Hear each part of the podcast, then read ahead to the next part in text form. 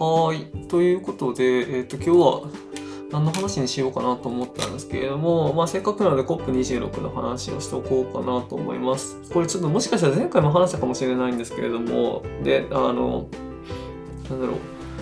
ぶったら申し訳ないんですけれども、そこのお話をしておこうかなと思います。で、COP26 今回、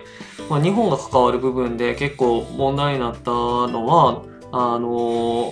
化石燃料の分、石炭火力をどうするかっていうところの話で、で、石炭火力、日本はバンバン使ってるけれども、二酸化炭素の排出量が多いから、それを減らしていこうねっていう話にはなってるんですね。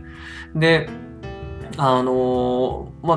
ゃあ日本が石炭火力使い続けるかっていうと、単純にコストが安いからっていう部分があるんですけれども、じゃあそのコストも果たしてずっと安いままなのかっていうところが、今回共有した記事の中には書いてあって、で、石炭火力はもう世界的には絶対減らす方向になってるんですよね。で、石炭も化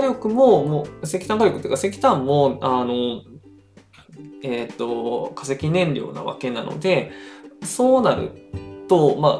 ていうか、日本はそれを輸入してるわけなんですけれども、採掘は海外に依存してるわけなんですよ。で、それの海外需要がなくなるっていう話になったら、絶対その採掘も需要と供給のバランスがあるので、間違いなく減らしていくとっていうことになると、そこの需要と供給のバランスの中で、価格は上がっていくだろうし、あとは今っていうか、確かなんですけれども、採掘場所が結構その石炭火力を未だ使い続けている場所とリンクしているはずなんですよね。確かアメリカ、中国、インドとかだったと思うんですけれども、そことリンクしているはずなので、じゃあもう自国分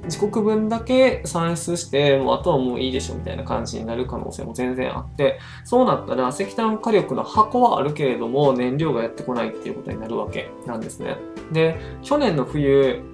今年だったんですけども、前回の冬ですね、の年明けにめちゃくちゃ、電気代高騰した時があったんですけれども、あの時も、燃料が届いていない。で、その箱はあるのに、その燃料、動かすものがないっていうところで、すごく価格が上がってしまったわけなんですけれども、それは瞬間的にそうなっただけだし、その後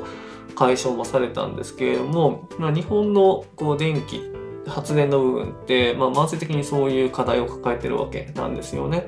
で、今安いからといってそれがそのまま続くわけじゃないしっていうところで、そこの部分のエネルギーの安全保障っていうのをどう捉えるかっていうのは、めちゃくちゃ大きい課題になってくるだろうなっていう気はしますね。で、これは原発とかもね、同じような感じにはなるかなと思うんですけれども、原発もフランスがちょっと今年電力足りなさそうだからっていうので新増設するかもっていう話が出たのかな、それとも再稼働するっていう話だったのかな、ちょっと忘れたんですけれども、そういう話が出ててっていうのはあるんですけれども、やっぱり世界的には絶対なくしていくっていう流れになるので、原子力に回帰するっていうのも多分ないだろうという話になったら、いわば王でもクリーンエネルギーっていうところに突き進むしかないんだろうなっていうふうに見ています。ということで今日は、COP26 からっていうので、この脱炭素化っていうのは極めて経済的な話ですっていうところに、乗っけたお話でした。以上です。